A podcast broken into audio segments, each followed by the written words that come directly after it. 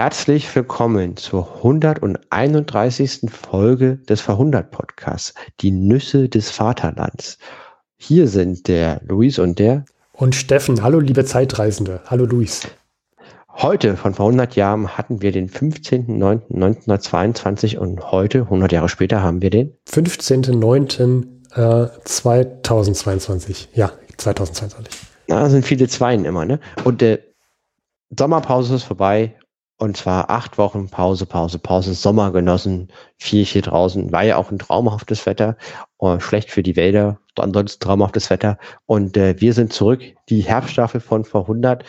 Und äh, die Folge, wir haben einen längeren Einleitungsteil, weil wir haben ein paar Neuerungen in der Staffel, ein paar Änderungen, die wir besprechen wollen. Dann reden wir über die Ereignisse von vor 100 Jahren. Das heutige Hauptthema sind eben die Nüsse des Vaterlandes, wie im Titel dieser Sendung, und äh, die Inflation. Danach reden wir über Harry Graf Kessler mit Harry Graf Kessler und zum Schluss kommt ein fünfminütiger Kulturteil als Neuerung in dieser Staffel, Staffel, wo wir, Steffen und ich, eine Ausstellung besucht haben. Genau. Da würde ich sagen, kommen wir direkt zur Neuerung in dieser Staffel. Steffen, erklär doch mal ganz kurz. Wir haben uns überlegt, wir müssten auch mal vor 100 Muskultur machen. Und wie machen wir das? Nun, wir probieren am Ende der Folge einen fünfminütigen Kulturteil einzubauen, der irgendwas hat, Hauptsache es hat was mit Kultur zu tun.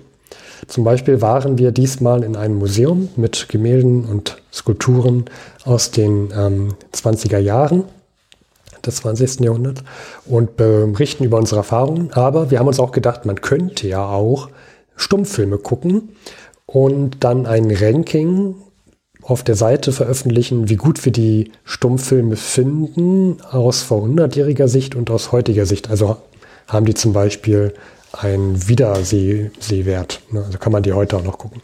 Und deswegen haben wir uns überlegt, Luis, dass ja auch unsere Zeitreisenden für uns die Filme gucken könnten und wir dann ein kleines fünfminütiges Gespräch mit unseren Zeitreisenden haben über den Film. Richtig. Also das, das, da würden wir uns sehr freuen. Und vor allen Dingen, dass wir auch mit euch, äh, den Hörern in Kontakt treten können. Das ist auch äh, das Hauptziel der Sache. Also deswegen hatten wir auch in der letzten Staffel die Idee mit diesem Staffel, äh, mit den Tassen verlosen. Ne? Mhm. Wir wollen einfach mehr Feedback bekommen, weil wir machen das hier äh, als reines Hobby und, äh, und dieses, diese Rückmeldung ist so eine Bestätigung und das macht einfach glücklich und das, und das bestätigt ein. Das sind Erfolge, Erfolge motivieren und das ist der Sinn in diesem Kulturteil. Ähm, und die Idee ist, wir haben mehrere Filme vorbereitet, weil die Filme von vor 100 Jahren, die gibt's alle auf YouTube, die kann man frei gucken. Ähm, wir haben Robin Hood, Sodom und Gomorra, Mystyrien eines Frisiersalons, Mud and Sand und Blood and Sand. Wir haben die Links dazu. Wer einen dieser Filme gucken will, der kann sich bei uns mailen, info etwa 100.de. Wir werden die Filme nochmal im Beitrag reinstellen.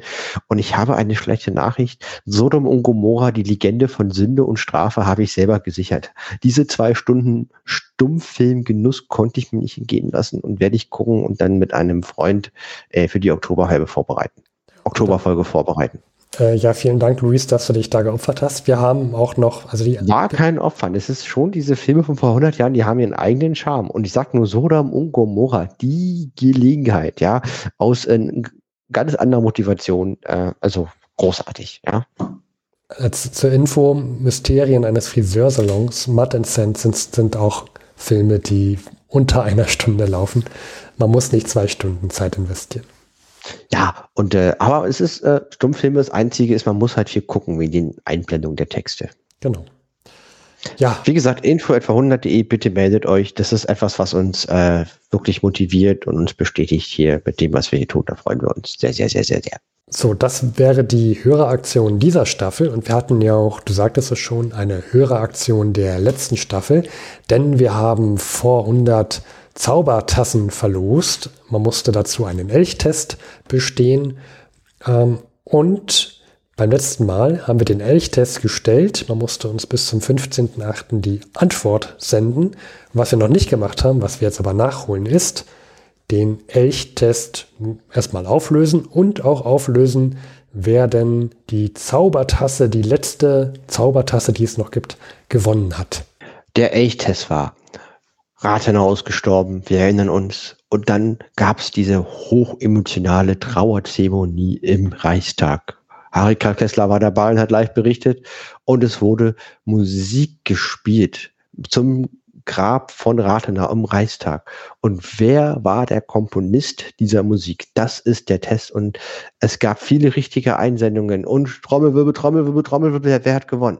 Ja, sag doch erstmal, was, äh, was die Auflösung des Tests ist.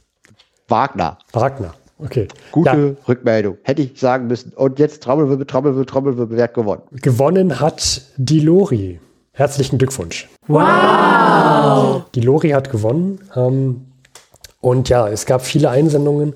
Wir haben uns überlegt, Luis und ich, wir haben noch eine Ersatztasse. Also es war eine Sicherheitstasse, falls mal eine kaputt geht. Und die ist noch ganz geblieben. Die anderen Tassen auch noch. Deswegen haben wir uns überlegt, wir verlosen oder verschenken auch diese letzte Tasse.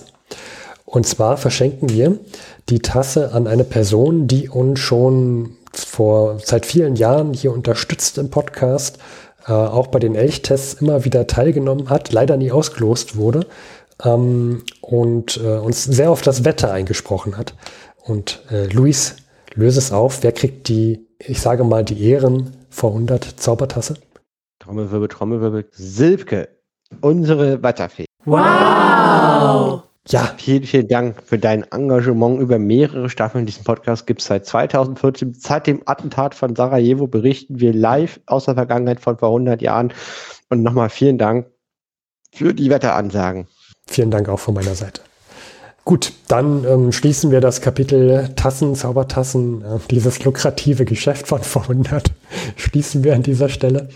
Ja, ich möchte nur mal anmerken, ich, wir hatten beim Frühstückstisch äh, ähm, also ich und äh, meine Frau, als ich erzählt habe, dass wir hier das Tassen verlosen, äh, war, war, war goldig, die, wie, so dieses, wie ihr kauft Tassen und verlost die, so, ja, und es macht richtig Spaß, das ist total toll. Ja, also war super. War eine tolle Idee, Steffen. Und das, äh, jetzt haben wir halt diese Idee mit dem Kulturteil für diese Staffel. Genau, bin gespannt, wie es da weitergeht. Ja, ist auch deutlich günstiger für uns. Gut. Ja, und es ist immer wichtig, dass man sich was Neues ausprobiert und mal gucken, was wirkt. Wir wollen uns halt nicht so einstabilisieren, sondern immer neue Sachen ausprobieren. Und äh, eine Sache, die wir auch immer wieder machen, sind eben diese Witze. Und Steffen, Du hast mir äh, erzählt, dass du äh, einen Witz für mich mit dabei hast diesmal. Äh, ja, und zwar die Lori hat in ihrer Antwort auch gleich einen Witz mitgeschickt. Der ist nicht 100 Jahre alt, aber der wird ihr von, von Kindern aus ihrer Familie sehr oft erzählt. Und Luis, ich erzähle den jetzt dir und du musst bewerten, ob der besser ist als, als Witze vor 100 Jahren oder nicht. Und der Witz geht so. Was ist gelb und kann nicht schwimmen? Da würde ich jetzt denken, ein Spiegelei. Ähm, zum Beispiel, aber auch ein Bagger. Luis, findest mhm. du das lustig? Also, das, der Bagger, der schwimmt jetzt nicht, aber eben, ich könnte auf dem Bauklotz gelb anmalen. Ja. Aber du findest es nicht lustig. Nein. Und der Baggerfahrer auch nicht. Und das ist der Witz. Gut, und jetzt schauen wir mal, Luis, du hast ja einen Witz ähm, herausgesucht aus der Zeit vor 100 Jahren, aus der Zeitung. Und jetzt gucken wir mal, ob der besser ist als dieser Witz von, von der Lori. Naja, okay, also das ist äh, Beilage der Forstischen Zeitung, das ist eine Berliner Tageszeitung und die haben auch so Beilagen wie heute die Zeit oder die Süddeutsche, die haben auch mal so Beilagen, die sind eigentlich mal ganz nett und hier ist es auch, das ist ein bisschen mehr bebildert und die haben immer eine Witze-Seite und jetzt ist ein Witz vor 100 Jahre alt in der Oper. Steffen, er halte sich fest. Ich halte mich fest. Äh, vor Begeisterung hoffentlich, ne? In der Oper. Vor Spannung. Die Ouvertüre ist verklungen. Der Vorhang hebt sich. Alles lauscht atemlos. Bei der großen Arie macht sich meine Nachbarin einen Knoten ins Taschentuch. Nanu, frage ich. Warum tun Sie das? Um diese herrliche Melodie nicht zu vergessen, gibt sie zur Antwort. Ach, das ist schon das, das, das, Ende vom Witz. Ja, ich, ich, äh, ich muss ehrlich sagen, ich verstehe ihn nicht. Warum knotet man Taschentücher? Verstehe ich nicht. Oh, jetzt kommt meine Sternstunde, denn normalerweise muss ich ja die Witze erklären. Ich verstehe aber meistens die Witze nicht. Äh, diesmal kann ich es erklären. Und zwar, also es liegt ja daran, man macht sich gerne mal einen Knoten in ein Taschentuch, um mhm, sich daran um sich daran zu erinnern, dass man etwas nicht vergessen, also dass, dass man etwas nicht vergessen möchte. Das Problem ist dabei immer nur, man vergisst die Sache, an die man sich erinnern wollte. Äh, und sie macht sich jetzt hier einen Knoten ins Taschentuch, um diese Melodie nicht zu vergessen, was aber nicht funktionieren wird, weil man ja, man müsste die Melodie ja speichern. Ähm, ist halt nicht witzig. Das ist kein witziger Witz. Ich kannte das nicht. Danke, ich habe jetzt was dazugelernt. Wir halten fest, Witze sind manchmal so eine Sache wie die Inflation von vor 100 Jahren. Lass uns zu den Themen von vor 100 Jahren kommen. Gerne.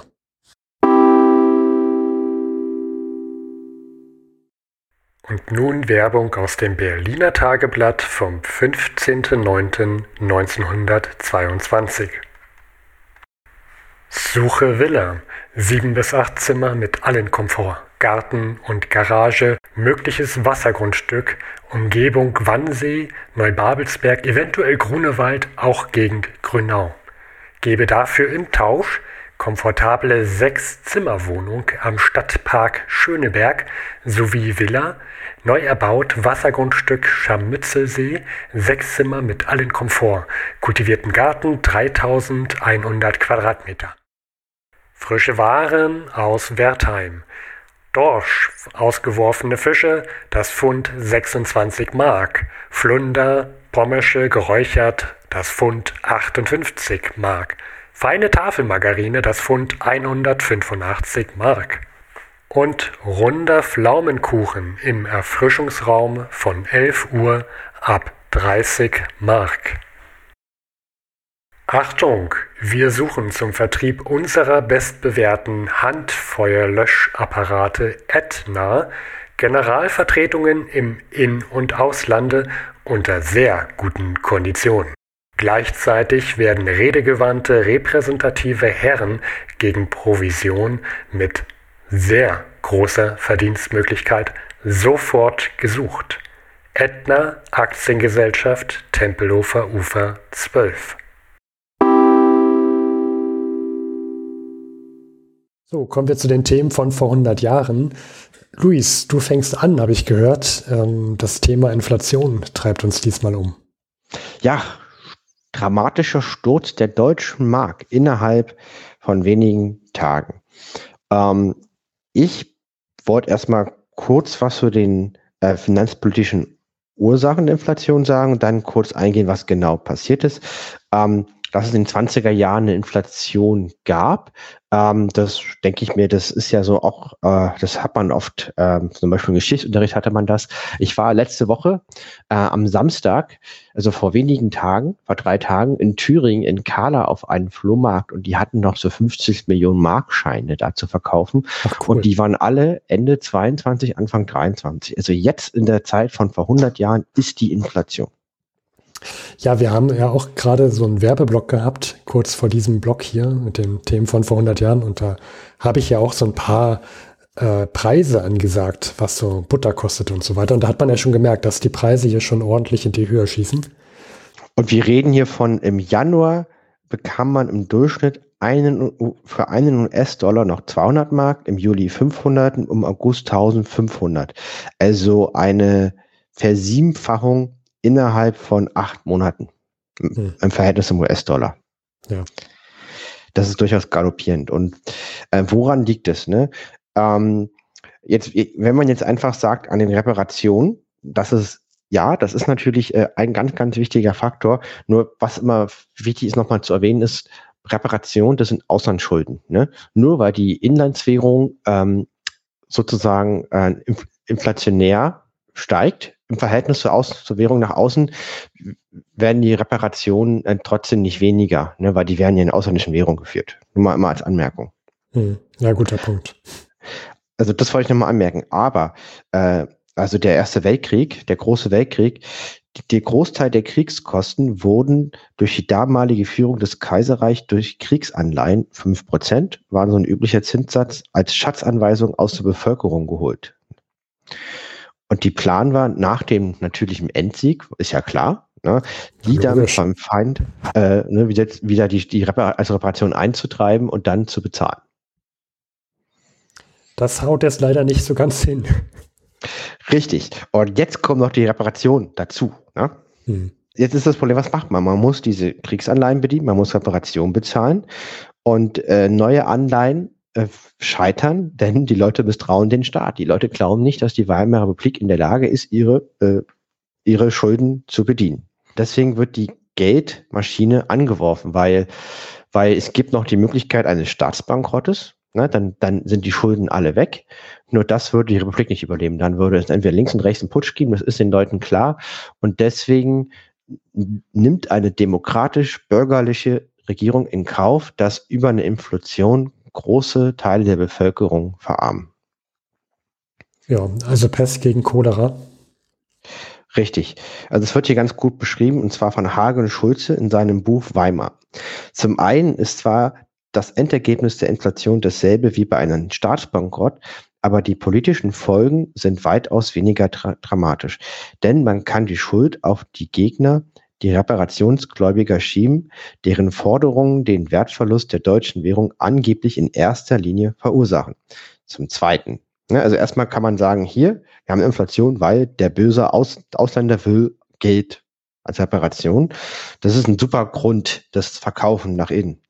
Äh, zum Zweiten, statt zu sagen, hm, wir haben Schulden aufgenommen, weil wir glauben zu gewinnen und jetzt können wir sie nicht zurückzahlen.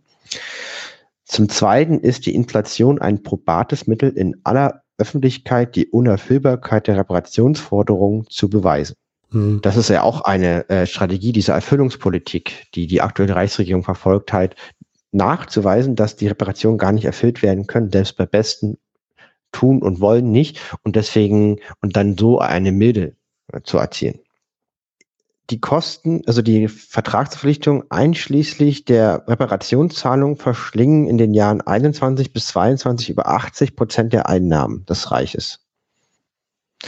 Also das ist, das ist klar, dass die Reparationen sind entscheidend, nur nicht äh, allein entscheidend.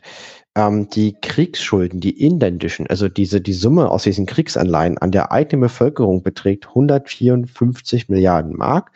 Und die hatten halt ähm, noch einen Wert von Pfennigen. Ne? Und zwar dann im November 23. Also wir haben über das ganze nächste Jahr diese Inflation und alle diese Schulden im Inland an die eigene Bevölkerung sind sozusagen nichts mehr wert und das Reich hat sich in dahingehend entschuldet. Hm. Ja, das ist ein starkes Mittel, was man da genommen hat. Jedoch führt es dazu, dass der Reallohn der Bevölkerung sinkt. Ne? Ähm, der Reallohn eines gelernten Bergarbeiters im Oktober 22 ist bezogen auf das Jahr 1913 um 44 Prozent gesunken. Krass. Also er verdient jetzt fast 5.280 Mark im Oktober 22, aber für ein Kilo Roggenbrot muss er 24 Mark bezahlen. Ja, herzlich willkommen in der Inflation. Richtig. Und der Mittelstand, weißt du, dieser ehrbare deutsche Sparer mit seinem Sparstrumpf, der dem Staat vertraut, Anleihen gekauft hat, der verliert sämtliche Rücklagen und Ersparnisse. Ja. Ja, wobei es vielleicht äh, interessant mal rauszufinden, was besser wäre, es einfach in den Sparstrumpf zu stopfen oder tatsächlich auf der Bank denn zu lassen in der Situation. Ja, den Strumpf, den, den Strumpf kannst du dann zumindest bei Kälte ein bisschen stopfen mit dem Papier. Ja. Hier ein spannendes Zitat von Arthur Rosenberg. Das ist ein Kommunist, selber aber Historiker, und er beschreibt das folgendermaßen. Ich finde eine spannende Sichtweise als Kommunist. Die systemische Enteignung des deutschen Mittelstandes nicht etwa durch eine sozialistische Regierung, sondern in einem bürgerlichen Staat, der dem Schutz des Privateigentums auf seine Banner geschrieben hatte, ist ein beispielloses Ereignis. Es war eine, einer der größten Räubereien der Weltgeschichte. Gut, das ist jetzt eine, also man, man hört heraus, dass er auch Kommunist ist. Ja. Viele Gewerbetreibende und Kleinunternehmen haben enorme Inflationsgewinne, äh, weil sie halt Aktien besitzen, weil sie Häuser besitzen und äh, alle, denen es halt gelingt, ähm, irgendwie Schulden zu machen, denen sie Unternehmen aufkaufen, die gewinnen, weil sie halt dann ihre Schulden nichts mehr sozusagen wert ist. Hugo Stinnes ist einer der größten Industriellen seiner Zeit. Äh, Walter Rathenau hat vor seinem Tod noch mit ihm die ganze Nacht im Hotel geredet das ist sowas äh, wie heutzutage. Ah, Elon Musk wird natürlich äh, eher wie Jeff Bezos, also jemand, der ganz, ganz viel gehört. Und ähm, der hat ein riesiges Imperium und der hat dieses Image eines Rafkes an sich zu reißen und der hat gigantische Gewinne. Also weil profitieren tun von der Inflation die Großen, die, die Reichen und verlieren tut der Mittelstand und der und die Arbeiter. Hm. Okay. Und du hattest jetzt mit dem Stinnes noch, also vor, bevor wir aufnehmen, hattest du gesagt, du wird Stinnes noch im Rahmen der Reparation mit erwähnen. Ja, und zwar Stinnes, der hat mit, dem Franz, mit der französischen Generalbeschaffungskommission und davon dem Präsident ein Abkommen unterzeichnet. Und zwar, dieses Abkommen hat er persönlich ausgehandelt unter Ausschluss der deutschen Regierung. Das ist ja schon mal spannend. Ja. Und das ist ein Abkommen über Lieferung deutschen Baumaterials zum Wiederaufbau der im Weltkrieg zerstörten Gebiete. Das, ähm, das erschließt sich jetzt mir noch nicht so ganz, wie es dazu kommt, unter Ausschluss der, der Regierung mit Frankreich so ein Abkommen zu machen. Ja, das hat er gemacht, weil, also aus Eigeninteresse, das ist ein im Alleingang geschlossenes Abkommen und, und nun haben die Stinnes eigenen Aktiengesellschaften für Hoch- und Tiefbauten in Essen die Anlieferungen nach Frankreich ah. zu koordinieren und bekommen aus Frankreich in Fremdwährung eine Provision von 6%. Ah, daher weht der Wind. Verstehe. Hm. Also sich schön in der Fremdwährung, die ja noch stabil ist, sich das Geld sichern. Ja. Oh, das ist, also das ist schon echt eine, eine Wucht. Wahnsinn. Oh, das ist ganz schön unverschämt. Ja, und ähm, interessanterweise, die Verärgerung kommt auch von rechts, weil er war eigentlich, es ist hier ein Konservative, der für eine harte ähm, Auftreten gegenüber Frankreich äh, plädiert hat und eben nicht für die Erfüllungspolitik eingetreten ist. Und das ist ja eher so die Erfüllungspolitik. Das heißt, die Rechten mögen ihn jetzt auch nicht mehr. Ja, ja, ja, geil. Da hast du dann, da hast du dir Verbündete gesucht aus dem rechten Lager, aber blöde, blöde, blöde Erfüllungspolitik mit den Franzosen und dann macht man das selber, so ein Abkommen aus, um dann noch davon zu profitieren. Sehr schön. Also der hat sich sehr viele Freunde gemacht. Also nicht. Ja, also er gilt als Beispiel Inflationsgewinnler, weil hm. er hat selber am 9. November erklärt, dass er gegen jeden Stabilisierungsversuch der Mark ist und es in jedem Preis bekämpft. Und er konnte sein Imperium vergrößern, weil nach dem, nach dem Friedensschluss ging er Elsass-Lothringen an Frankreich. Er hat da viel verloren, wurde aber großzügig entschädigt und kauft mit dem Geld, was er machen kann, ne? und kommt halt günstig jetzt an Assets, um weiter Gewinne zu betreiben. Aber es gibt noch ähnliche Fälle. Wir haben in dem Buch auch Berichte von, dass halt äh, große Firmen eben Butter aufkaufen zu Großhandelspreisen und es einfach einlagern und nicht mehr mhm. verkaufen, weil sie halt spekulieren, dass die Preise steigen. Und dann steigt die Preise, keiner kommt an Butter. Und das wird in den Zeitungen auf jeden Fall sehr stark kritisiert. Was ich ganz, ganz spannend finde, ist ähm, bei der Berliner Illustrierten Zeitung, da gab es ein Titelbild wie ein sehr beleibter äh, Stereotyp eines Kapitalisten. Also der hat dann so einen Frack an, einen dicken Bauch, Monokel und der lächelt so eine wunderschöne, adrette Dame in einem weißen Kleid an. Und da steht die neue Preisfrage. Was sagt, was sagt Rafke? Und Rafke ist so ein Synonym für diesen Inflationsgewinnler, Kriegsgewinnler, diesen Kapitalisten, der ja. mit seinen kalten Händen an dem Elend der Bevölkerung sich bereichert. Und dann gab es ganz, ganz viele Einsendungen. Ich finde das eine kreative Art, mit sowas umzugehen. Und prämiert wurde ähm, der Spruch als Titelbild Ihr Film und meine Butter. Das ist Kunst. Hm. Dann mit diesem Verweis auf diesen Butterspekulation. Ja. Dazu nochmal, wir haben es gerade in der, in der Werbung äh, gehört noch. Ich will jetzt nochmal sagen, so eine, wir haben aus dem Berliner Tageblatt die Anzeige gehabt, eine feine Tafelmargarine, das Pfund kostet derzeit 185 Mark in der Berliner, Berliner Tageblatt heute vor 100 Jahren. Genau, und ich habe hier einen Fall, wo halt Leute Butter zum Großhandelspreis von 60 bis 100 Mark erworben haben. Mhm. Und und die dann im, für 200 Mark verkaufen, weil sie sie in Berliner Kühlhäusern lagern gelassen haben. Ja. Ja, es ist, es leider funktioniert leider auch. Die Leute müssen ja Butter essen. Ja, das ist so. Ähm, und es gibt natürlich, ähm, die, also die deutsche Reichsregierung ähm, kann die ähm, Reparationszahlung nicht zahlen und ersucht um Milde bei der Entente. Und dazu gibt es dann eine Konferenz, wieder eine Londoner Konferenz vom 7. bis 14. August, wo sich dann der französische Ministerpräsident Poincaré trifft mit äh, Lloyd George in England und allen anderen wichtigen äh, Entente-Führern. Und ähm, Und Frankreich besteht darauf, dass die Reparation gezahlt werde, was er wolle und untersucht jegliche Möglichkeit, das linke Rheinufer zu besetzen oder irgendwelche Werte zu, zu besetzen und dann halt über ähm, Beschlagnahmung an seine Zahlungen zu kommen. Und man kann sich nicht einig werden und die Konferenz wird abgebrochen und vertagt.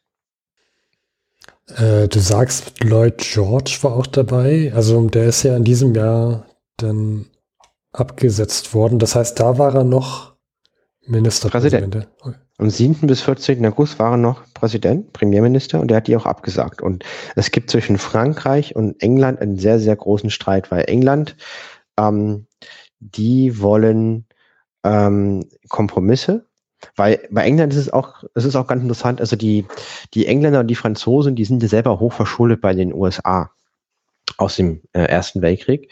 Die müssen die ja auch selber bezahlen.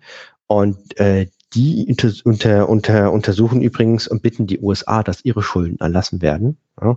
England insbesondere, weil die haben ganz, ganz viele Schulden an Frankreich und ganz, ganz viele Schulden an den USA. Und die versuchen in Washington zu erzielen, dass ihnen deren Schulden bei den USA erlassen werden und dass dafür die, die ihre Schulden an Frankreich erlassen können. Und die USA sagen natürlich, nein, wir wollen unser Geld wieder haben. Hm. Also das. Ich, ich also habe jetzt gerade, entschuldige, ich habe jetzt gerade im Hintergrund mal geguckt, ähm, der Lloyd George, also im Oktober äh, wird er dann fallen gelassen. So, sorry. Nee, nee, vielen Dank. Und äh, ich bin jetzt auch hier fertig mit meinem Blog über Reparation, Inflation und Schulden. Das wird uns noch über das ganze nächste Jahr 1923 begegnen. Ich wollte noch mal jetzt hier erläutern, woher es halt kommt. Ähm, Nochmal zusammengefasst. Reparationsverpflichtungen, innere Kriegsverschuldung, äh, Ausnahmesituation, Staatsbankrott ist nicht möglich. Das würde die, Ende der Republik bedeuten. Ähm, von außen gibt es keine Unterstützung im Schaum von Schuldenserlassen und die Regierung macht das, macht das Einzige, was, was sie denkt, machen zu können. Sie schmeißt die Notenpresse an und äh, enteignet den eigenen Mittelstand und die Arbeiterklasse. Ja, man fragt sich immer, was hätte man damals anders tun sollen. Also vielleicht kennen kluge Leute die Antwort auf diese Idee. Ähm, Frage ist halt, hätte das damals geholfen? Man weiß es nicht.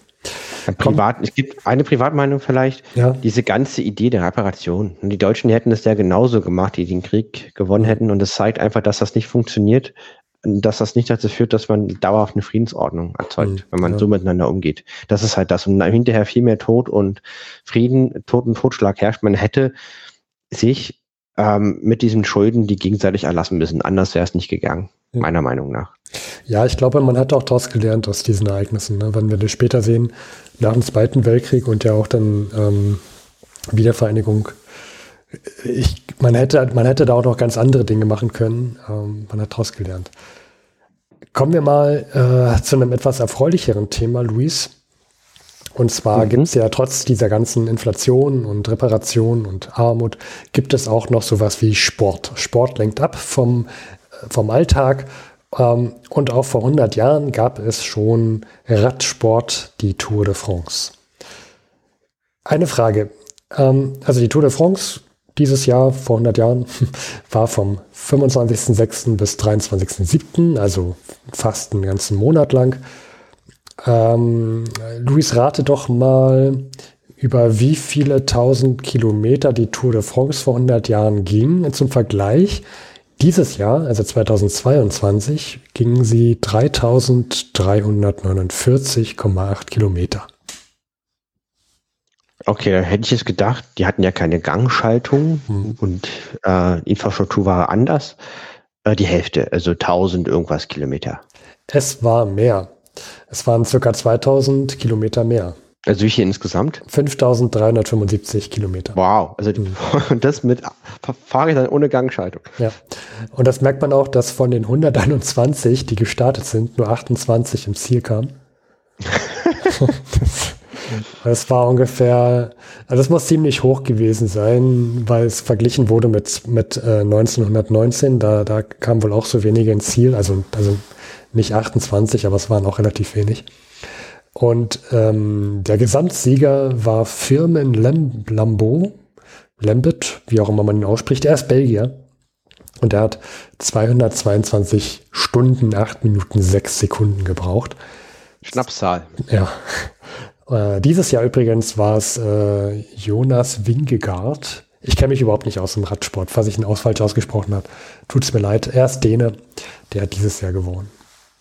Aber ich finde das Wahnsinn, ja, dass ja, also du hast schon gesagt, mit weniger technischen Mitteln, schlechteren technischen Rädern hat man 2000 Kilometer mehr an Strecke bewältigt vor 100 Jahren. Wahnsinn. Vielen Dank, Steffen. Ja, das ist echt interessant. Also wenn, wenn man in der Bar sagt, ja, ich bin der Tour de France-Sieger von 1921 mit 5300 Kilometer. Äh, 1922. 1922 und nur 28 sind ins Ziel gekommen vom Start 121. Mein Name ist Firmin Lambot. Glaube ich, äh, da würde man Bier ausgegeben bekommen. Ja, vor allem wäre der jetzt über 100 Jahre alt. Auch das ähm, wollte mal anmerken. Ja. Aber Luis, du hast auch noch ein äh, Sportthema vorbereitet mit Motorsport. Also wir verlassen den Radsport und gehen in den Motorsport. Äh, Steh, Stehrennen. Ja, und zwar, es gab zu der Zeit einen ganz spannenden Motorsport. Und zwar, das ist die Zuschauerattraktion am Radsportwochenende in Hannover. Auch das attraktivste Rennen, das war am 27. August. Und da werden 100 Kilometer hinter den Motorrädern dahinjagenden Fahrern zugeguckt.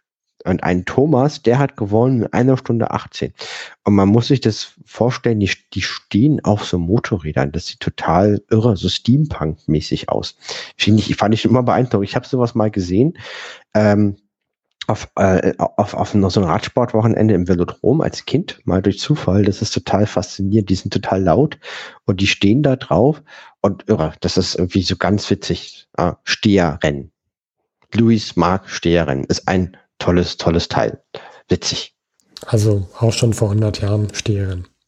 Ja. Luis, also als wir so über die Meldungen geguckt haben, was nehmen wir rein, was nehmen wir nicht rein, wir haben uns ja darauf eine kleine Auswahl beschränkt. Und äh, da sind wir dann irgendwann gestolpert über ein Todesdatum von einer wichtigen Persönlichkeit. Und, und darüber möchte ich jetzt ein, ein bisschen ausschweifen. Und zwar ist vor 100 Jahren am 1. August Alexander Graham Bell gestorben. Ich wusste gar Den nicht. Man. Der streitet sich mit irgendjemand anderen darum, das Telefon erfunden zu haben. Äh, ja, genau. Und ich wusste gar nicht, dass der so spät erst gestorben ist. Ich dachte, der wäre irgendwie schon, ähm, ehrlich gesagt, kurz nach 1900 gestorben. Äh, aber gut, äh, also er ist 75 Jahre alt geworden. Wenn man das mal zurückrechnet, also er ist am 3. März 1847 geboren und 75 Jahre später dann äh, jetzt in Kanada gestorben. Also eine lange Lebens Lebensspanne gehabt und auch eine interessante Zeit der miterlebt. Ähm, 1876 hat er das erste brauchbare Telefon vorgestellt und das dann auch äh, das Patent angemeldet. Und als ich so über Graham Bell las, bin ich über einen Fun Fact gestoßen, den ich auch noch nicht kannte. Und da frage ich dich, Luis, wusstest du, dass er in Großbritannien noch bevor er da das brauchbare Telefon vor, ähm, vorstellte, dass er Taubstummlehrer war? Das wusste ich nicht, aber dass der Erfinder des Telefons ein Taubstummlehrer ist, ist großartig. Ja, also hat immer irgendwas mit, mit äh, Signalverarbeitung zu tun gehabt in seiner Geschichte.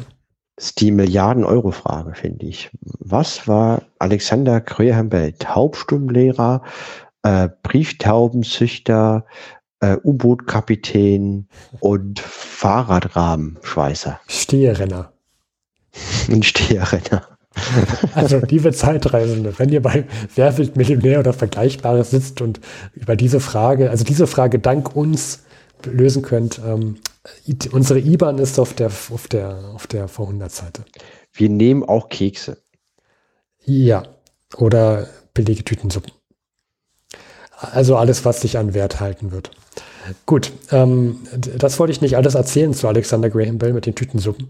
Aber ich bin dann auch darüber gestoßen, dass vor 100 Jahren auch ein ähm, Ereignis, auch mit Ton, stattfand. Und zwar wusstest du, dass vor 100 Jahren der erste deutsche Tonfilm ähm, gezeigt wurde, beziehungsweise vorgespielt wurde. Es ist ja ein Tonfilm. Jetzt schon? Ich dachte, die Stummfilm-Ära geht noch viel länger. Die geht auch noch viel länger. Das ist ja, also sagen wir mal so, der Film, der davor gezeigt wurde, nannte sich Der Brandstifter und der hatte nur einen Akt. wenn man jetzt mal die Stummfilme vergleicht, die wir sonst gucken, wo, zum Beispiel Mam, Dr. Mabuse, wo ja ein, also ein Zweiteiler, wo ein Teil über zwei Stunden geht, ne, das ist jetzt nicht so die Revolution des Tonfilms, wenn man nur einen Akt zeigen kann. Äh, aber ja, das kommt jetzt so langsam. Äh, und bevor wir, also be, liebe Zeitreisen, bevor ihr jetzt in die Tasten haut und sagt, oh, es gab aber schon vorher Ton, ja, gab es.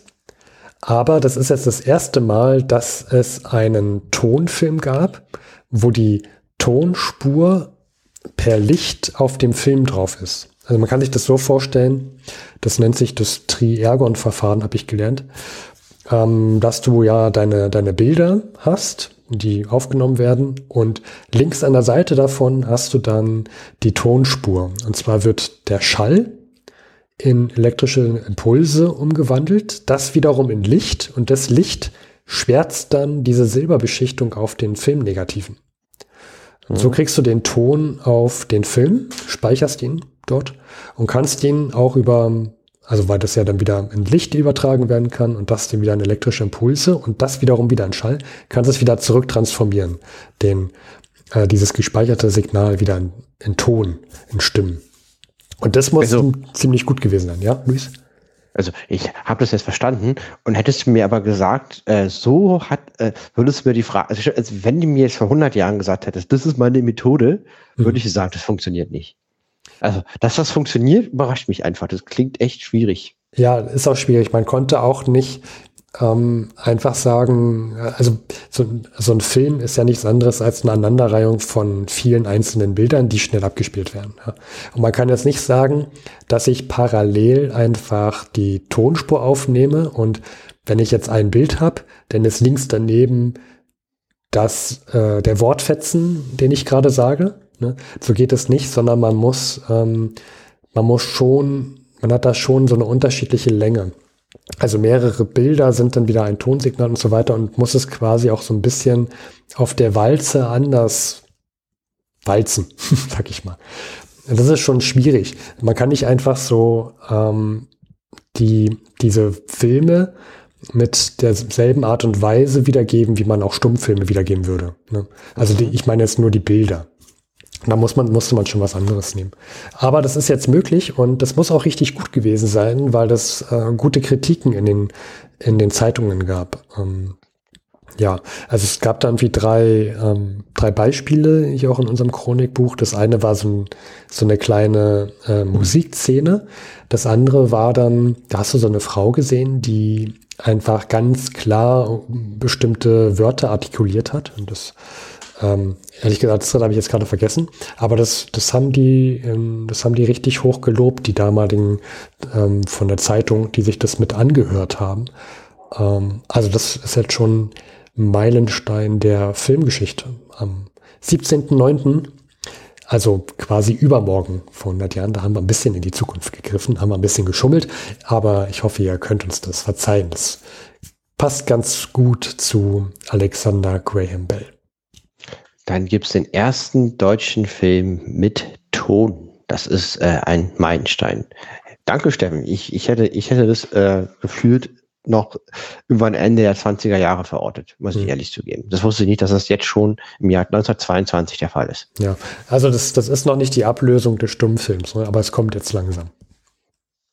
Ja, gut, äh, dann kommen wir von Ton ich habe noch später noch was anderes, was mit, mit Ton und Musik zu tun hat, möchte aber gerne noch ein kleines ähm, ernstes Thema wieder reinschieben, bevor wir dann auf das Musikthema kommen. Und zwar wird uns in dieser Staffel, das können wir jetzt schon sagen, ähm, in der nächsten und übernächsten Folge das Thema Türkei ähm, verfolgen, Türkei und Griechenland. Wir hatten, als wir, wir haben ja schon im Ersten Weltkrieg vor 100 äh, angefangen und da hatten wir das Osmanische Reich damals noch, Luis. Und äh, kannst du noch mal kurz zusammenfassen? Ich weiß, du bist jetzt überhaupt nicht vorbereitet, aber ich bin mir sicher, du weißt es. Das Osmanische Reich und Griechenland, auf welcher Seite der äh, die jeweils standen, Mittelmächte oder Entente? Ja, ne, ja, also die, die, der, das Osmanische Reich war ja, also es gibt ja dieses Bild von den Mittelmächten, wo der, wo der deutsche Michel mit seinen Pickelhaube steht und so zwei äh, ähm, hinkende Gestalten mit, mitzieht. Einmal Österreich, Ungarn und rechts das Osmanische Reich. Der kranke Mann am Bosporus war bei den Mittelmächten und Griechenland war bei der Entente. Ja. Genau. Äh, alle Zeitreisende, die hier mithören, wissen, dass die Mittelmächte den großen Weltkrieg da nicht, nicht äh, gesiegt haben und somit auch nicht das Osmanische Reich. Es kam dann zur Zerschlagung des großen Osmanischen Reiches. Es war ja wirklich riesig. Und Griechenland hat dann Teile bekommen, zugesprochen bekommen, die heute auch zum Teil ähm, im, im jetzigen, in der jetzigen Türkei, in der heutigen Türkei liegen. Unter anderem haben sie auch ein Gebiet besetzt, was in der heutigen Westküste der Türkei liegt.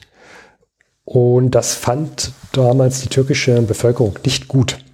Ähm, die haben sich auch geweigert, hier diese Gebiete, Gebietsbesetzungen anzuerkennen und einen großen Aufstand angezettelt, ähm, haben sich dagegen gewehrt. Und jetzt kommt ein Mann hier auf die Weltbühne, der äh, später Atatürk benannt werden wird, also Mustafa Kemal Pascha.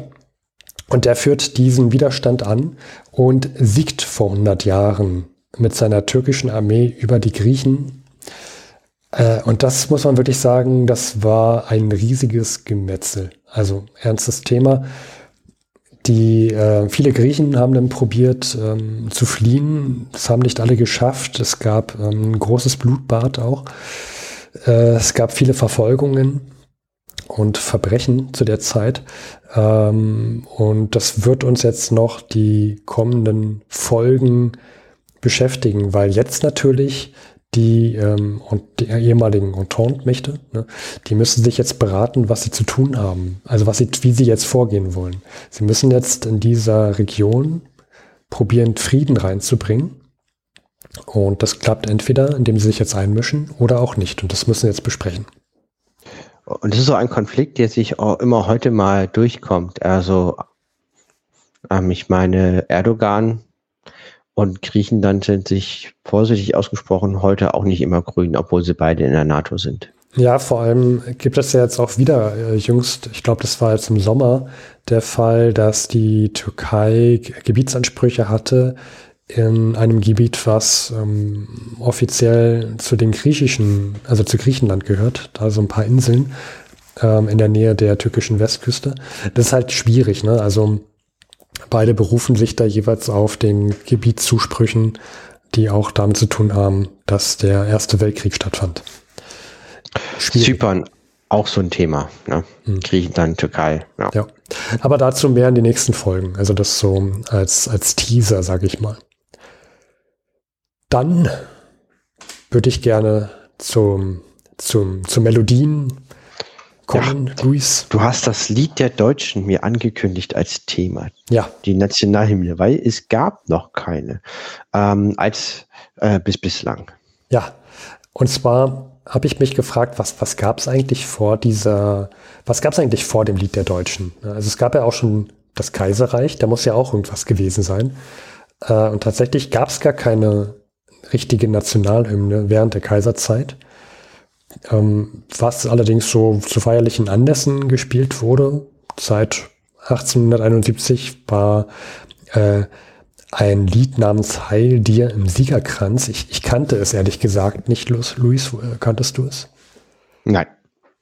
Ja, und da gibt es auch einen Wikipedia-Eintrag zu, das können wir gerne verlinken möchte ich jetzt gar nicht so viel zu sagen, außer dass es schon ein sehr, sehr alter Text ist und viele Nationen, die ähm, quasi auch so eine Variante von diesem Text hatten. Äh, und es gab auch schon einige Leute, die sich über diesen Text auch lustig gemacht haben. Unter anderem äh, der, der, der Schöpfer vom Struffelpeter, Heinrich Hoffmann, hat ähm, sich da auch mal ähm, lustig gemacht über den Text. Also der Originaltext geht ungefähr so. Heil dir im Siegerkranz, Herrscher des Vaterlands, Heil Kaiser dir, fühl in des Thrones Glanz und so weiter und so weiter. Und der hat daraus gemacht, Heil dir, du Knusperhans, also es geht über den Nussknacker, Heil dir, du Knusperhans, hölzern in Pracht und Glanz, Heil dir, Knacker dir, beißen wie du's, wer kann's. Nüsse des Vaterlands. Du oh. gewiss nicht ganz heil knacker dir. Also ich fand, das also, war, ist eine Erwähnung wert. Genau, also ich bin der Erfinder des Strubbelpeters und ich habe eine Parodie auf die Deutsche Nationalhymne geschrieben, ist auch ein Bierwert an einer Bar, finde ich. Ja, also das ist nicht die, damalige. Nationalhymne gewesen. Ne? Äh, kannst du den letzten Satz bitte nochmal wiederholen, Steffen? Mit äh, den Nüssen. Ja. Moment. Bitte. Also nochmal die Strophe. Heil dir, du Knusperhans, hölzern in Pracht und Glanz. Heil knacker dir, beißen wie du, wer kann's. Nüsse des Vaterlands lässt du gewiss nicht ganz. Heil knacker dir. Nüsse des Vaterlands lässt du gewiss nicht ganz. Großartig. Ich möchte es nochmal, ich, Nüsse des Vaterlands lässt du gewiss nicht ganz. Ja, ich finde, einen Sendungstitel haben wir damit gefunden, es ist großartig. Also ja, das ist ähm, da, das, äh, ja. das. Ich würde hier am liebsten in die Wand einmaß, einmeißeln, aber ich sitze hier äh, äh, im zukünftigen Kinderzimmer und das, äh, da gibt es Probleme von zwei Personen irgendwann. Ja. Eine zeitnah und eine in ein paar Jahren. Und jetzt ähm, kommen wir mal zum Lied der Deutschen. Also das, das, das Lied der Deutschen ist, ist ja älter als jetzt äh, 1871, die Kaiserzeit. Das Lied der Deutschen ist ja schon ähm, entstanden. Da gab es ähm, also da, da gab es äh, die, diese, diese Kriege auch gegen Frankreich und so weiter. Bei dem Lied der Deutschen gibt es auch so einen Mythos. Du hattest auch mal darüber berichtet in einer der ersten Folgen, die wir in Vorhundert hatten. Das war der Mythos von Langemark. Falls, falls du dich da noch dran erinnerst, Luis, dass du ja, was davon erzählt das waren hast. Doch ja? die, das waren doch die Kriegsfreiwilligen, die mit 17 Jahren da irgendwie über das Feld gerannt sind und sich abballern lassen, also und sich abschlachten lassen haben. War ja, das das? Und dabei ja. sollen sie das Lied der Deutschen ge ge gesungen genau. haben. Ja, und das, und das, ja, die, also die, ja, das ist unfassbar, die armen Jungen, die dann mit 17 Jahren da in die Erde beißen mussten, für was? Ja, furchtbar. Und ähm, jetzt kommt es am 2.9. dazu, dass sich Reichspräsident Ebert fragt, naja, was, wir bräuchten eigentlich mal so eine Nationalhymne. Dieses, dieses Knusperhanslied können wir nicht mehr singen, weil das ist ja die alte muffige Kaiserzeit. Wir brauchen was Neues. Und äh, Knusperhans können wir aber auch nicht singen, ähm, sondern wir brauchen was ordentliches. Und da, da erinnern also, sich die also, Leute. Ja? Wir können Heil dir Kaiserkranz nicht singen und Knusperhans auch nicht. Nee. So rum. Also bei ja. dem einen, das ist halt die alte muffige Zeit und bei dem anderen werden wir nicht ernst genommen. Genau, aber ich, ich, ich wünschte, sie hätten es gemacht. Also ich würde mit einer Begeisterung von den Nüssen des Kaisers singen. Äh, ja, großartig, ja. ja. Ähm, und deswegen haben sie sich daran erinnert, Mensch, es gab damals ein Lied, das kam dann auch bei den Soldaten ähm, im Ersten Weltkrieg gut an und das war das Lied der Deutschen. Ähm, deswegen haben sie dann, oder hat dann der Reichspräsident Ebert am 2.9. vor 100 Jahren das Lied der Deutschen zur Nationalhymne erklärt. Zu dem Lied, es ist geschrieben von Heinrich Hoff, also der Text von Heinrich Hoffmann von Fallersleben. Und es wird gesungen auf eine Melodie von Haydn, die schon äh, 1796 äh, komponiert wurde. Das, das war diese Kaiserhymne. Gott erhalte Franz den Kaiser, also Österreich-Ungarn. Auch das Lied könnte man herrlich vorbeihorn. Gott erhalte Franz. Aber gut, lassen wir das, ja. Hm, ja. Und als Fun Fact finde ich dazu noch, und das sind jetzt auch die letzten Dinge, die ich dazu sagen möchte. Ich finde das, ich finde das großartig. Ich finde das toll. Ich finde das so toll. Ja, weiter, bitte. ähm, es gibt ja dann auch den Zweiten Weltkrieg und die Überlegung, auf BRD-Seite, was macht man jetzt mit diesem, mit diesem Lied? Also in der Weimarer Republik wurden ja die drei Strophen des Lied der Deutschen gesungen. Zur Nazi-Zeit wurde die erste Strophe und dann noch dieses Horst Wessel-Lied gesungen. Und in der BRD hat man sich gefragt, was machen wir jetzt eigentlich? Und hat sich dann überlegt, naja, dann wir behalten das Lied der Deutschen, aber singen nur noch die dritte Strophe. Und auf, auf Seiten der DDR dann damals wurde sich auch gefragt, was machen wir denn jetzt eigentlich? Weil wir können ja jetzt auch die dritte. Auferstanden aus Ruine. Ja, genau, genau. Genau. Also ich spiele es noch mal kurz an für alle, die jetzt die DDR-Hymne nicht mehr so von der Melodie auch nicht mehr so im, äh, im Kopf haben.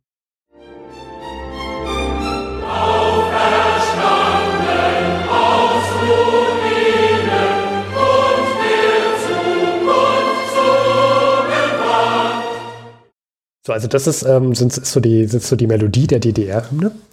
Ähm, und dazu möchte ich noch sagen, also diese DDR-Hymne, der Text, der dazu gedichtet wurde.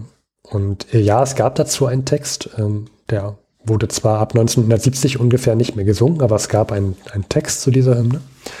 Ähm, Luis hatte schon angefangen, es zu singen. Und der Text, die ersten acht dieser neun Verse jeder Strophe, die folgen dem Versmaß des Liedes der Deutschen. Das heißt, wenn man das jetzt zu Ende denkt, man kann den Text nehmen und auf, also mit der Melodie des Liedes der Deutschen singen. Und andersherum kann man auch den Text der Deutschen nehmen, also nehmen wir mal die dritte Strophe und kann, können das mit der Melodie äh, zu der DDR-Hymne singen. Konntest du mir folgen? Ja, also ich kann den Text und der Melodie kann ich kombinieren. Genau. Also machen wir das auch einmal. Wir müssen jetzt nicht singen, keine Angst. Aber äh, wir können ja einfach mal den Text hier auferstanden aus Ruin. Können wir mal äh, nehmen. Und da haben wir hier, ich, wir, wir nehmen jetzt nur ein paar Zeilen. Auferstanden aus Ruin und der Zukunft zugewandt. Und das kannst du original legen über äh, das Lied der Deutschen, Einigkeit und Recht und Freiheit für das deutsche Vaterland. Und, ah. also das Versmaß ist gleich. Und deswegen kannst du es mit der Melodie des jeweils anderen Liedes auch singen. Ah, vielleicht ist, war das meistens ein Zufall oder Absicht? Ähm, bin ich mir nicht sicher. Ich würde fast von Absicht sprechen, ähm, weil der Verfasser des Textes, also da beziehe ich mich jetzt hier leider nur noch auf Wikipedia, es wird wohl gesagt, dass er auch die ähm, also er hat auch einen Text gedichtet, der auch akzeptabel wäre von der, also von den Deutschen, die nicht in der DDR leben, sodass sie quasi ein, eine gemeinsame Akzeptanz des Textes hätten. Und ich kann mir vorstellen, dass er deswegen dasselbe Versmaß genommen hat. Würde irgendwie Sinn machen, weil wenn man die Hoffnung hat, dass dann, das war ja nicht klar, welche Seite irgendwann da der, der, der, der Gesamtherrscher wird. Ja. Und vielleicht ist das dann so, ne, um quasi die Upgradability äh, sicherzustellen. Ja, der Grund, warum man ja dann ab den 70er Jahren dieses, den, den, die DDR-Hymne nicht mehr mit Text mitgesungen hat, war ja, dass die Bundesrepublik dann als Ausland behandelt werden musste und man sich dann ja demzufolge nicht mehr nicht mehr mit der Wiedervereinigung beschäftigen kann. Und im Text wird aber von Wiedervereinigung gesungen. Deswegen konnte man dann den Text auf einmal nicht mehr singen. Also das ist total, total bescheuert, ehrlich gesagt, aus meiner Aber das ist dann schon unpraktisch, weil genau, wenn, denn, wenn dann da steht, äh, Wiedervereinigung unter Nationalhymne, warum kann ich denn da nicht hinfahren? Ja.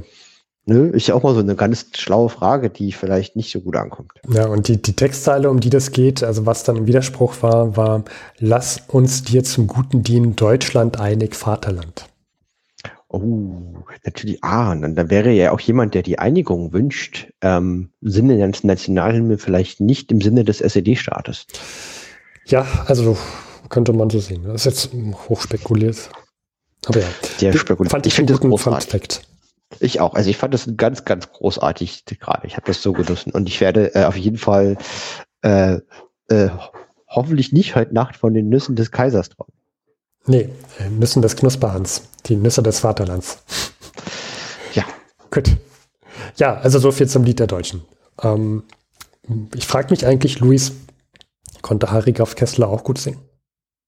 Das, äh, das weiß ich nicht, aber ich, ich höre es rascheln und äh, ich, die seine Fußabdrücke dampfen im Moos. Der Elch der Elche, der Harry Graf Kessler, der einzig wahre, der James, äh, nicht, nicht James, ne, Captain Kirk seiner Zeit, sondern der Forrest Gump seiner Zeit. Er vor 100 Jahren war er sehr, sehr viel unterwegs. Also er ist wirklich viel gereist und zwar, er, er war zu Beginn der Zeit, ähm, so, das war Mitte Juli, war er in Weimar. Und dann ist er gereist nach Berlin und dann ist er gereist von Berlin nach Paris. Von Paris ist er gereist nach Straßburg, dann nach München, dann nach Zürich, nach Lugano, dann nach Mailand, Meine Neapel, Capri, Capri, Capri, Capri, ganz viel. Und dann war er in Rom. Genau. Der Vertreter der Arbeiter. Ja, genau, der Vertreter der Arbeiter. Also es sind auch so ganz furchtbare Orte wo man nicht sein möchte. Ach, ja, diese Hitze. Ja, diese Hitze. Und der beginnt äh, 18. Juli Eintrag, die Rathenau Mörder. Das ist Erwin Kian, Hermann Fischer, haben sich gestern Abend in Burg Saaleck bei Kösen erschossen, als sie umstellt waren. Mhm. Ja. Dann ähm, hat er ein Gespräch in Mai, Weimar am 20. Juli mit der Schwester, die noch lebt, von Friedrich Nietzsche. Oh, die muss aber auch schon ein bisschen älter sein. Ja, das ist Frau Förster Nietzsche. Ein sehr unerquickliches politisches Gespräch, in dem sie sagte, sie fürchte für mein Leben von Seiten der Bolschewiki. Zitat. Die ja auch Rathenau hätten ermorden lassen. Diese absurder Unsinn, den Ludendorff in einem Interview im Daily Express vor einigen Tagen zuerst in die Welt gesetzt hat, ist für sie eine nicht anzuzweifelnde Tatsache, denn der Mölchemord sei keine deutsche Sache. Also wird diese abgeschmackte Lüge jetzt bei alten deutschnationalen Damen propagandistisch verbreitet, um die Mordschuld abzuwälzen. Oh je. Also damals schon Verdrehung der Tatsachen. Ja, das ist so richtig typisch rechtes Nazitum mhm. ne? oder Faschistentum, die Tatsachen verdrehen. Um, ja, also Frau Förster Nietzsche ist auch eine Antisemitin. Ihr Mann war Antisemit, eine sehr unangenehme Person. Frage ähm, ich mich ehrlich gesagt, warum Harry Graf Kessler sich mit dir trifft. Also er ist ja auch ein großer, also ein enger Freund Fratenaus gewesen. Ich glaube, man kann schon sagen, enger Freund. Ähm, ja, enger Freund, nicht bekannter. Aber ja, aber er hat ein enges Fan. Verhältnis ähm, und das hat ihn tief, tief mitgenommen, der, der Tod. Das ist jeden Fall und, und, und hat auf jeden Fall auch Gleichgesinnter. Die hatten viele überlappende Meinungen. Und jetzt frage ich mich gerade, warum er sich mit der Person trifft. Ja, das frage ich mich halt auch. Wird hier nicht begründet. Aber die schritt er öfter mal. Also die Frau Förster Nietzsche, ich guck mal hinten, hier haben wir so ein Personenregister mhm. und da sieht man dann, äh, da wird mal erklärt in diesem Tagebuch, wer das ist. Und das ist auch ja, das sind pro Band alleine 100 Seiten Personenregister, wie er alles so sieht. Und da sieht man dann auch, wann die trifft und noch wie alt die sind. Und wir haben jetzt hier Förster, Förster, Förster, Förster, Förster. Machen wir ein andermal. Jedenfalls, die trifft er öfter mal. Warum auch immer, weiß ich nicht.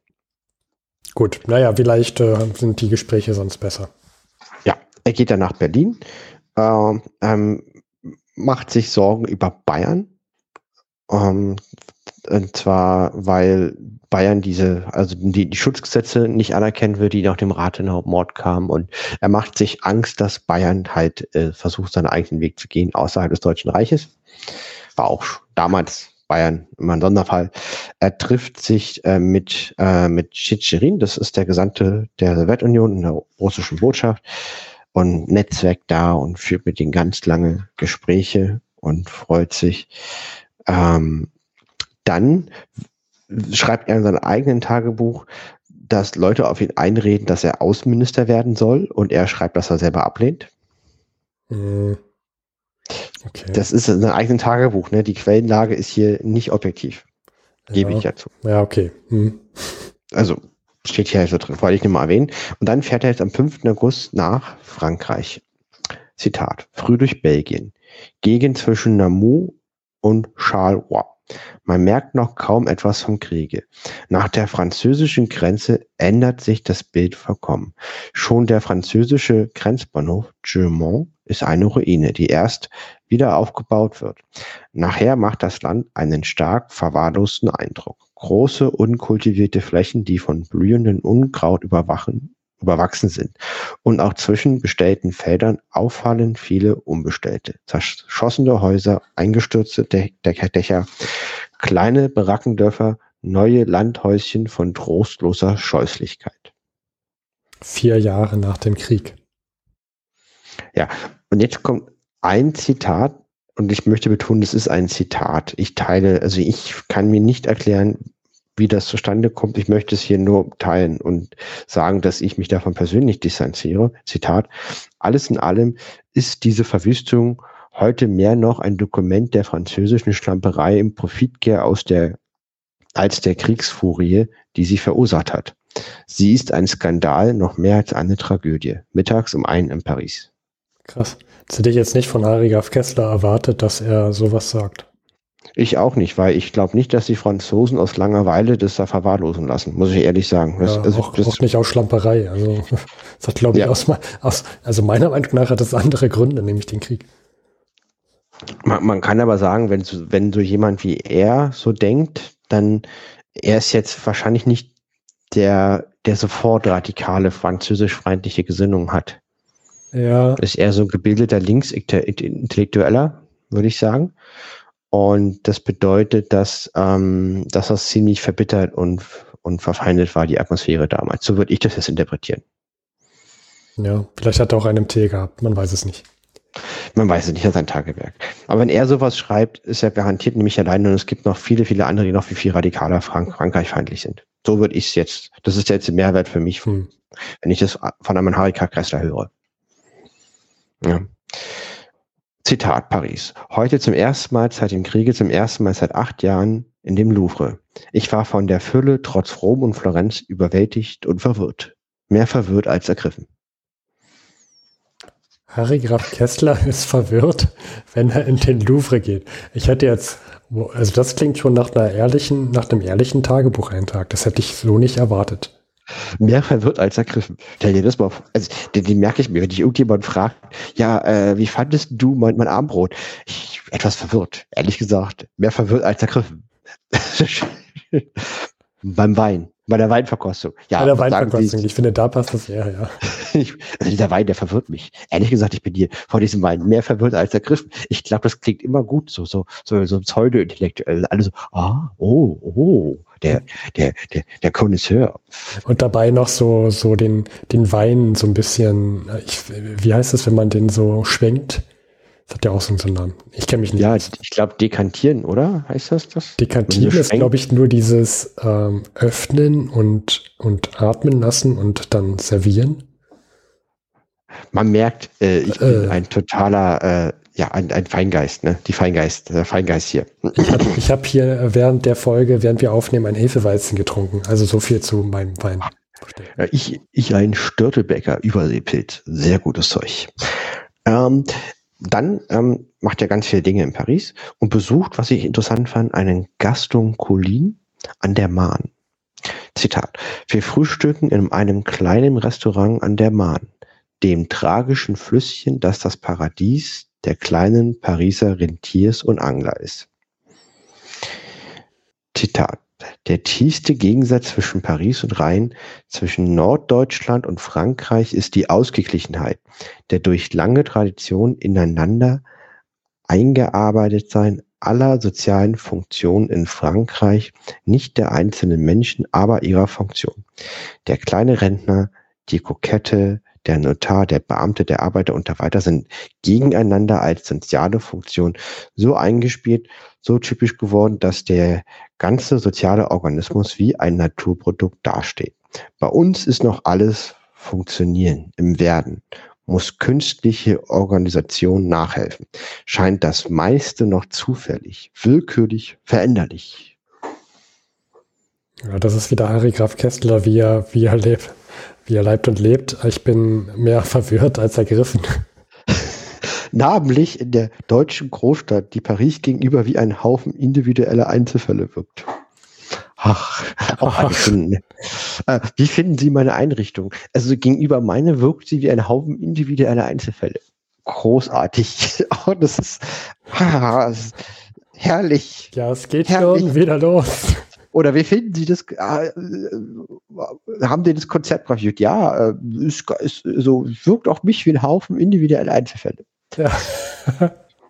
Tut mir leid, es ist äh, Das, Herrlich. Wenn wir das nächste Mal in einer, in einer Kunstausstellung sind, Luis, dann merken wir uns diese, diese Begriffe und wir werfen so um sich, um uns. Wir hatten doch eine Führung. Hätte man am Führungsende Ende der Führung mal fragen wollen, Entschuldigung, warum wirkt diese Aufstellung wie ein Haufen individueller Einzelfälle?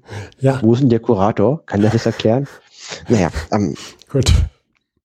nein, natürlich nicht. Ähm, also es ist, äh, ja, aber hier lobt er ja wieder Frankreich, ne? Und davor äh, hält er Frankreich für ein Land, was aus lang, also aus Unfähigkeit Landstriche verwüsten lässt. Das passt nicht zusammen. Aber es ist auch ein privates Tagewerk. Das, das, das, das, das darf auch so sein, finde ich, an einer Stelle. Ja. Sind ja alle nur Menschen. Ne? Ich meine, pff, eigentlich, eigentlich solltest du jetzt 100 Jahre später das gar nicht lesen, sondern er sollte, wollte das für seine Memoiren benutzen. Genau. Äh, dann fährt er, wie gesagt, äh, über Straßburg, München, Zürich nach Lugano zum Kongress der Weltfrauenliga, ja, warum auch nicht, ne? äh, bei dem ich einen Vortragszitat über den Völkerbund halten soll. Natürlich. Äh, und dann hat er verschiedene Damen getroffen, unter anderem eine Deutsch-Amerikanerin, eine Frau Hösch. Und hier, die fand er nicht so toll, Zitat, die auch sonst taktlos war. Fragen wie, warum ich so viel reise, was ich politisch tue und so weiter. Aber allem die Krone aufsetzte, indem sie mir auf dem prinzipiell pazifistischen Hintergrund dieses Kongresses ihre persönliche Meinung, dass man Ludendorff ermorden sollte, entwickelte. Trotz meiner energischen Abwehr blieb sie aber dabei. Ein hübscher Auftakt zu einem Kongress pazifistischer Frauen und ein peinlicher Beweis, wie flach und töricht Menschen ihre eigenen Gedanken denken.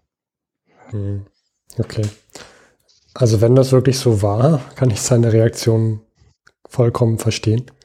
Es würde ich jetzt dich erwarten auf einem pazifistischen Kongress, dass da jemand sagt, Tod dem Politiker sowieso. Genau, der, der Weltfrauenliga. Zitat, ich bedauere jetzt, dass ich hergekommen bin. Ja, und er war natürlich nicht nur bei der Weltfrauenliga. Er hat zwei interessante Vorträge getroffen, die ihn, glaube ich, entschädigen. Und zwar, er hat Vorträge von Bertrand Bertrand, Bertrand Russell, und den kenne ich, ich habe Bücher von ihm im Schrank, das ist ein Philosoph, ein saubekannter. Ähm, weiß nicht, kennst du den vielleicht zufällig? Vom also Namen her kenne ich äh, Russell, ja. Aber ich ja, kann dir gerade nicht sagen, warum. Also es klingelt beim Namen, aber ich muss ehrlich sein, ich weiß auch nicht warum. Ich bin jeweils unfassbar neidisch, weil der hat interessante Vorträge gemacht. Bertrand Russell würde ich gern live hören, ja. Und zwar über China, denn er war zwei Semester Professor an der Universität in Peking. Ah, na, das, das triggert dich natürlich, ja. Ja, das finde ich schon cool. So. Denn wir sagen, naja, ich war halt jetzt in den 10er Jahren, in den 20er Jahren in China Professor und erzählt. Ähm, und der, äh, Bertrand Russell wird auch beschrieben. Und zwar Zitat. Bertrand Russell ist ein kleiner, rassiger, weißhaariger Engländer, der seinen offenbar sehr klaren und feinen Geist für meinen Geschmack etwas zu sehr in blitzende und blendende Witze und sarkastischen Pointen zu hüllen beliebt. Paradoxomanie, die überhaupt seit wilde die englische Krankheit ist. Nee, die überhaupt seit wild die englische Krankheit ist. Mann mein, man verzeihe mein, meine Ungebildetheit, White, Oscar White, nicht wilde. Aber der Untergrund scheint bei Russell solide. Ich ging mit ihm heute Abend eine Stunde am See spazieren und er entwickelte mir seine schon sehr vorher angedeutete Ansicht, dass ein Krieg zwischen England und Frankreich unvermeidlich sei. Äh, ja, nee. Ach, heute wissen wir nicht mehr. so gekommen. Gut. Aber ich habe wirklich Respekt von Bertrand, für Bertrand Russell. Ich wusste gar nicht, dass er in China ist und finde es spannend, den so beschrieben zu bekommen noch.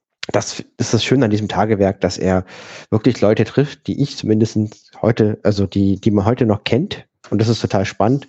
Und dass man dann seine Meinung über diese Person hier hört, als wäre man selber dabei gesehen. Das ist, finde ich, sehr, sehr spannend.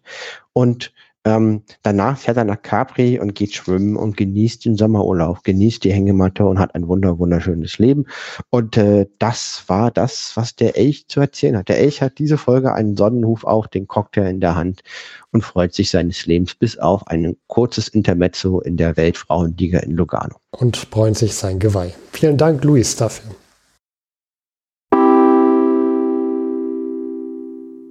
Ja, hallo. Hier ist nochmal Luis und und Steffen, hallo liebe Zeitreise. Wir sitzen hier in einer Parkbank am Potsdamer Platz. Im Hintergrund äh, spielt eine, macht eine Musik, Band wie Marschmusik. Und äh, wir waren heute in einer Führung für eine Ausstellung über die Kunst der 20er Jahre. Und wie bedeutet, ich kam eine Stunde zu spät. Eine Anreise mit dem öffentlichen Nahverkehr. Ähm, ja, und jetzt sitzen wir hier. Das Kind schlägt den Kinderwagen. Und äh, Steffen, du warst aber pünktlich und hast ja. die Führung mitgemacht in der Nationalgalerie am Potsdamer Platz. 50 Prozent des Teams waren pünktlich da, anwesend. Ja. Ähm, aber gut, du hattest ja Gründe. Äh, ja, wir haben eine Führung in der neuen Nationalgalerie mitgenommen, oder besser gesagt ich, und danach habe ich den Luis nochmal geführt, äh, habe mein Erlerntes preisgegeben Und zwar die Goldenen Zwanziger. In der neuen Nationalgalerie ist eine neue Ausstellung zu sehen mit Gemälden und Skulpturen über die Goldenen Zwanziger. Und da hatte Luis mal vor ein paar Wochen, zwei glaube ich, die Idee, Steffen, lass uns da mal hingehen. Das war auch meine Idee. Ich habe die Tickets gekauft und war dann selber zu spät. Ist mal gut. Aber Steffen war da. Ich glaube, das war Luis Plan. Ja, genau. und du, du, dir wurde das gezeigt. Und, und, du, und, äh, und wie war denn dein Eindruck? Da waren ja doch sehr, sehr viel Kunst vorhanden aus der Zeit. Ja, also als kleinen Disclaimer, Luis und ich, ich also ich spreche glaube ich auch für dich, wir sind nicht so die Kunstexperten, überhaupt nicht. Nein. Und ich bin auch immer wieder fasziniert, wie sehr man über ein Gemälde reden kann. Ähm, daher fand ich die Idee ganz gut, da so eine Führung mitzunehmen, weil dann da ist jemand, der kann einem das auch so ein bisschen einordnen. Äh, was sieht man jetzt hier? Nicht nur Farben und, und, und Striche, sondern in welchem Kontext sieht man dieses Bild? Und das fand ich, das haben die ganz gut gemacht da. Ähm, ich habe ich hab das probiert, auch dir ein bisschen wiederzugeben, Luis. Zum Beispiel diesen Kontrast, dass es in den 20ern nicht diesen einen Stil gab, sondern mehrere Stile von unterschiedlichsten Künstler, Künstlerinnen. Und das ist schon, dass sie probieren, da auch in dem Museum beides abzudecken. Also alle, alles Stile da irgendwie zu zeigen, auszustellen. Das ist ja interessant. Wir hatten fotorealistische Werke, das waren surreale Werke, ja, sehr surreal. Äh, sehr abstrakte Werke.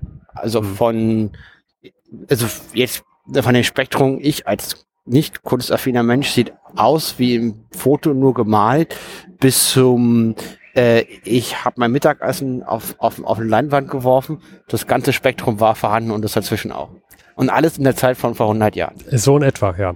Wir haben, wir haben nicht alles gesehen, weil das tatsächlich doch mehr ist, als man auch in dieser einstündigen Führung so schnell sehen kann. Ich hatte auch das Gefühl, während der Führung ist er mit uns so durchgerannt. Mhm. Er meinte mal, ja, und jetzt lassen wir uns und das ansehen und in Zusammenhang mal zu dem äh, Werk gehen und so weiter. Also hat, er hatte schon einen Plan. Äh, es war nur leider zu wenig Zeit für viel zu viel, was da zu sehen war. Kannst du vielleicht ein, zwei oder auch drei Werke beschreiben, die dir besonders in Erinnerung geblieben sind? Es sind äh, ja drei, drei Dinge vielleicht auch vier. Äh, Georg Grosch ist dabei, oder wie er sich ja später nannte, George Grosch, hm, ich genau. gelernt habe. Die, die, die, die, die, die äh, Harry Kessler hat ihn ja gefördert und auch im Ersten Weltkrieg gedeckt und äh, verhindert, dass er wegen Deserteur und wegen Feigheit verurteilt wurde. Ah, ähm, also von ihm kennt man, glaube ich, auch ganz gute, also ganz berühmte Gemälde. Einmal dieses ich, ich, ich habe leider die Titel nicht drauf.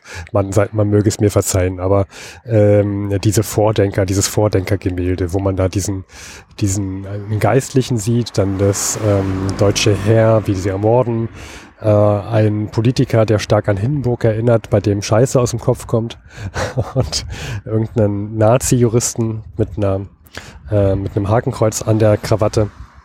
Äh, das blieb mir in Erinnerung.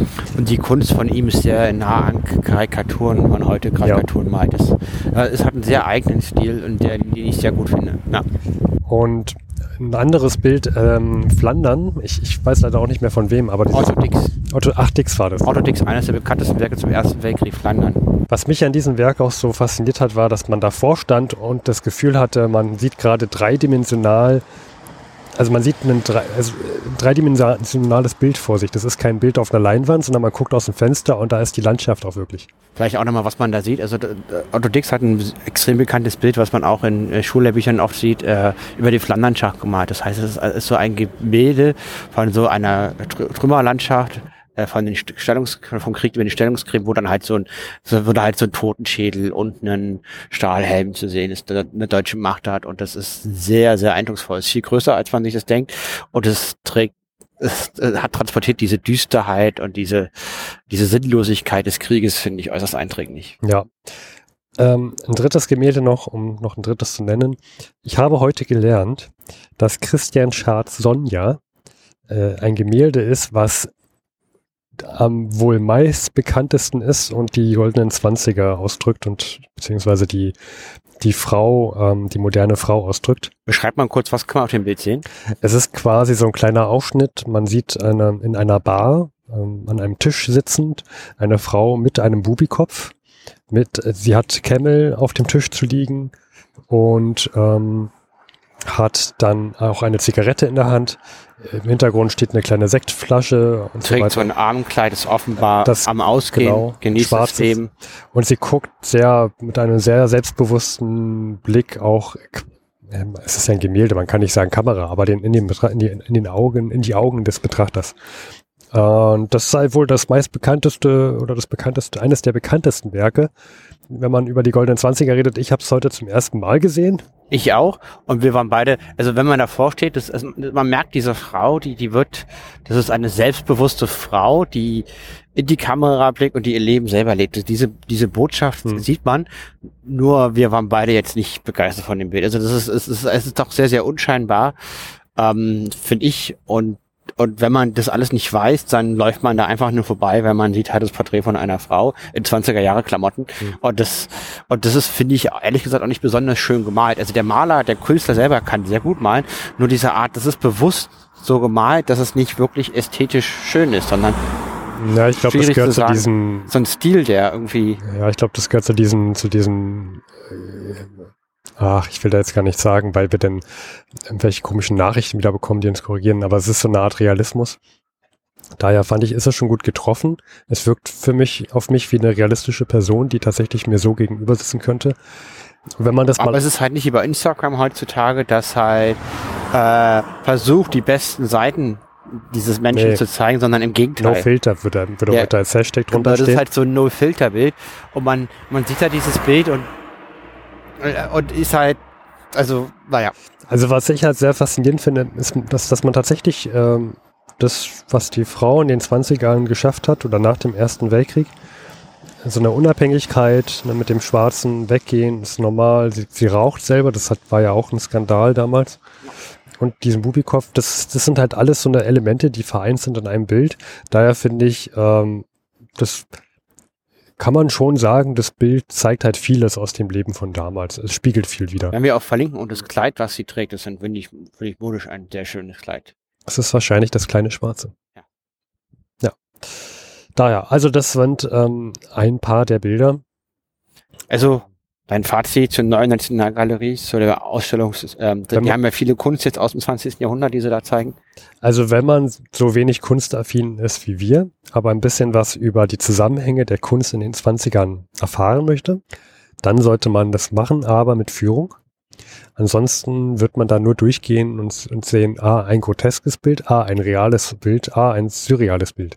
Ja, Führung ist wichtig. Ähm, weil das hat schon Mehrwert gegeben zu erfahren, Kontext, was mit was der was der Künstler da so gemacht hat, in welchem Kontext, Kontext hat er das gemacht, ähm, beziehungsweise was ist aus dem Künstler noch geworden? Es gab da einen, der war so eine Art Fahne im Wind und hat äh, auch seine Bilder übermalt, je nach Stimmung und politischer Lage. und ja, ansonsten, das sind so Details, die einem, glaube ich, nicht auffallen würden, wenn man sich nicht mit Kunst auskennt was, was mir aufgefallen ist, nachdem ich nochmal von Steffen die, die wichtigsten Sachen er mir dann gezeigt hat, nachdem er selber die Führung gesehen hat, dass die, die, die Werke, die ich jetzt kannte, also auch die Künstler oder Dix, Georg Krosch, die, die Sachen, die man, die, die ich aus der Zeit bewusst war, die waren alle da. Also die, mhm.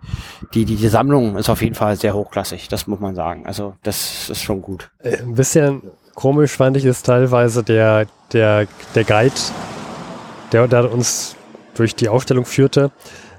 Er meinte sehr, sehr oft, ja, wir können ja gar nicht alles zeigen, was wir hier so haben. Ähm, und ich weiß alles, was wir so haben. Also was wir da noch so unten schlummern haben, weiß ich, was da steht. Und das würden wir natürlich auch gerne zeigen, aber uns fehlt der Platz einfach zu machen. Und das wirkte schon so ein bisschen, ja, sehr schön für dich, dass du das alles weißt, was da steht. Und wir hier nur so einen Bruchteil bekommen. Auch gut, das ist die Aufteilung von so einem Museum, deshalb mit, einer, mit, mit einem Kurator, hm. die eine Sammlung mit einem roten Faden, mit einem bestimmten Ziel als Ausstellung dem Publikum zu präsentieren.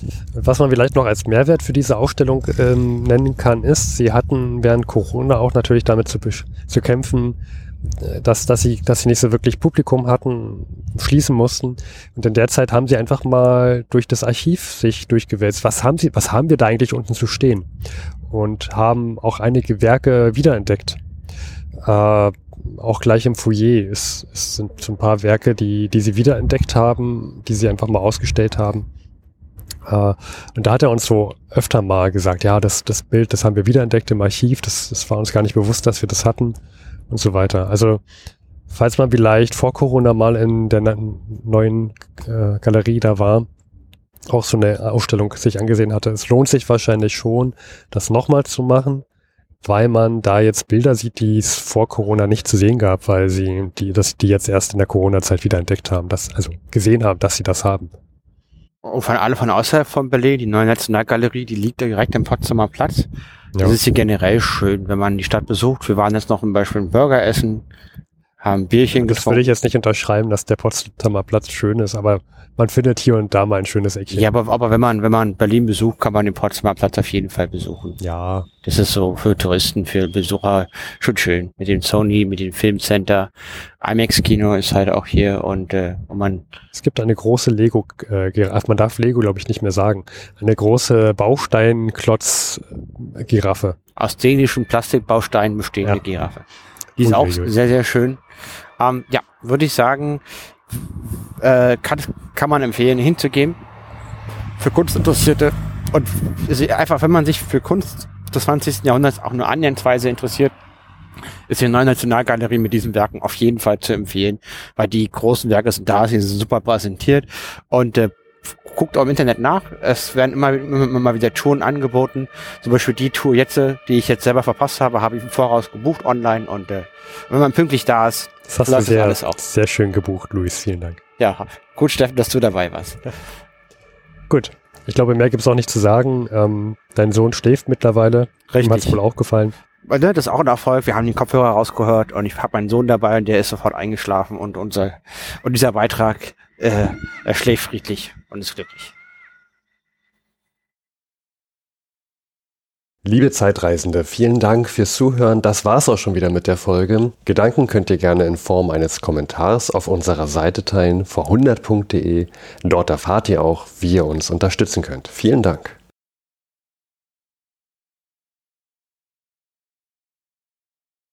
Nach dem Knallerwitz gucken wir mal, ob die Witze vor 100 Jahren besser waren. Luis, was ja, hast du also ausgegraben? Genau, also zwar aus der Zeitbilder der Beilage der Vossischen Zeitung, das ist eine Berliner Tageszeitung und äh, Ausgabe 11.09.1921. 11.09.1921. Das heißt, mein Witz ist 101 Jahre alt. Das ist tatsächlich ein Problem. Ja, vielleicht gehen wir dem Luis nochmal einen Witz zu suchen, der 100 Jahre und nicht 101 Jahre alt ist. das ist tatsächlich ein Problem. Und das, ähm, ja, das ist jetzt. Äh, An dieser äh, Stelle ich, schneiden wir kurz mal. Genau, also ich gehe jetzt in die Aufgabe vom 10. September 1922.